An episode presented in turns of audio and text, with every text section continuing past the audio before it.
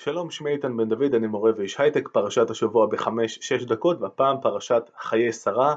שמתחילה, איך לא, עם מותה של שרה בגיל 127. אברהם מחפש אה, לקנות חלקת קבר בשבילה, והוא מעוניין במערת המכפלה בקריית ארבע היא חברון. הוא מגיע לשם ויש סצנה מאוד אה, מפורטת שככה אפשר אה, לטעום בה קצת מהתרבות של המזרח הקדום, שלא ממש שונה, מסתבר, מהתרבות של המזרח התיכון של היום.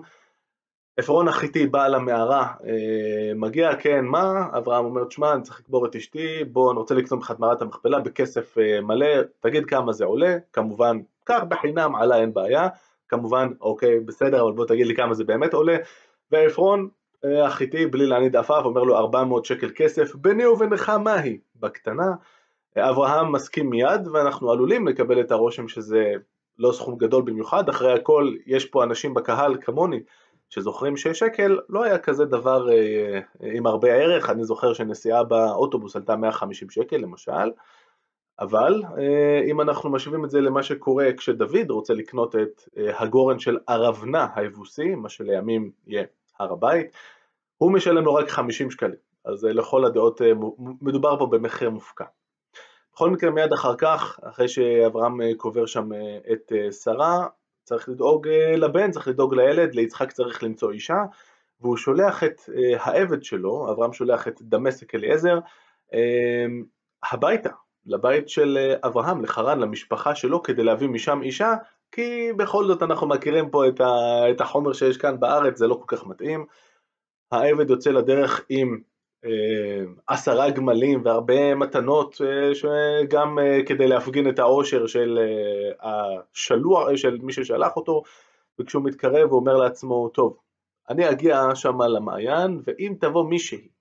והכנסת האורחים שלה תהיה כזאת שכשאני אבקש לשתות מים היא תגיד שתה וגם לגמליך אשקה זה יהיה סימן מאלוהים שזאת תהיה האישה, הוא מבקש את זה מאלוהים ואלוהים נעתר כי כשהוא מגיע, מגיעה בדיוק רבקה. אה, טובת מראה מאוד, והיא רצה ומשקה לו את כל הגמלים וכולי, והאיש משתאה לה, יש שם את הביטוי המקסים הזה, ואחר כך אה, היא מביאה אותו הביתה ללבן, קרוב, לבתואל וללבן, שאותו נכיר לעומק אה, בקרוב, ושואלים אותה, את מסכימה ללכת ולהתחתן עם יצחק? רמז לזה אה, שמעכשיו בוא רק נוודא, ביהדות צריך ששני הצדדים יסכימו לחתונה, לא כמו אה, שיש, ב, או שהיה, אני מקווה, בהרבה תרבויות אחרות, שכמו אה, שאומרים בבורת, הסכמה זה לא ממש required, לא ממש משהו שנדרש, אז כן זה נדרש. רבקה יוצאת לדרך וכשהיא מגיעה לכאן, בדיוק יצחק יוצא לסוח בשדה, רואה אותו ונופלת מעל הגמל, אה, גם אשתי אה, נוגה כשראתה אותי בפעם הראשונה זה מה שקרה לה, אה, סתם,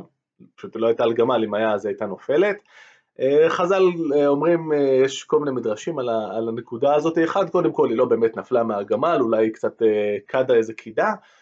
אבל מדרש אחד באמת מקסים אומר שהסיבה שזה, שהיא ככה נפלה מהגמל לא הייתה בגלל מה שאנחנו חושבים שהוא היה כזה אה, אולי קורן מין אה, עוצמה וגדלות, או שהוא סתם היה כזה חתיך, אלא כי הוא הלך על הידיים. ולמה הוא הלך על הידיים? כי כמו שכל אחד יודע, ככה הולכים בעולם הבא הצדיקים. בכל מקרה, אה, יש פסוק באמת נפלא נוסף שבו ויביאיה יצחק האוהל לשרה אמו, אחרי עבר כבר זמן די מכובד מאז ששרה מתה, הוא מביא אותה, את רבקה לאוהל של שרה, יש פה מעשה סמלי אה,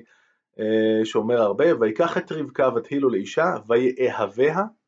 וינחם יצחק אחרי אמו. זאת אומרת, א', ויאהביה, שזה לא מובן מאליו אה, בתנ"ך. התנ"ך לא מרבה בביטויים של אהבה, והנה יש לנו אחד כזה, וינחם יצחק אחרי אמו. מזכיר לנו מאוד את, ה, אה,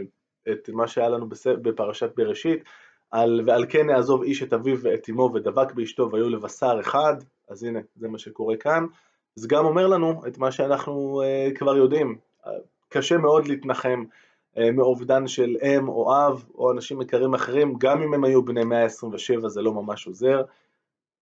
הפתרון היחיד להכל זה זמן uh, ואהבה כנראה.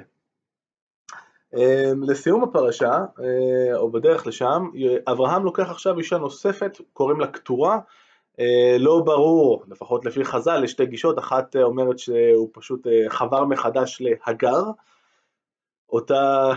שבעצם הייתה אשתו בעבר במידת מה וממנו הביא את ישמעאל, אחרים אומרים שזאת הייתה, אחת, הייתה הבת של יפת, בכל מקרה הוא מביא איתה שישה בנים חדשים לעת זקנה והם יולדים עוד ילדים רבים ובעצם יש את השמות של הרבה, של הרבה עמים וערים שהיו באזור וכמו שכותב מאיר שלו, מאיר שלו יש משהו נורא נחמד בזה שאברהם עכשיו, אלוהים כבר עזב אותו בשקט עם כל ההבטחות וכל הזרע שלך, אז כמו הכוכבים והכל, עזוב אותי בשקט עכשיו, תן לי לעשות חיים עם, עם האישה, כמו שכותב לנו קהלת בסרטון שעליו הרחבתי כאן. ובסופו של דבר אברהם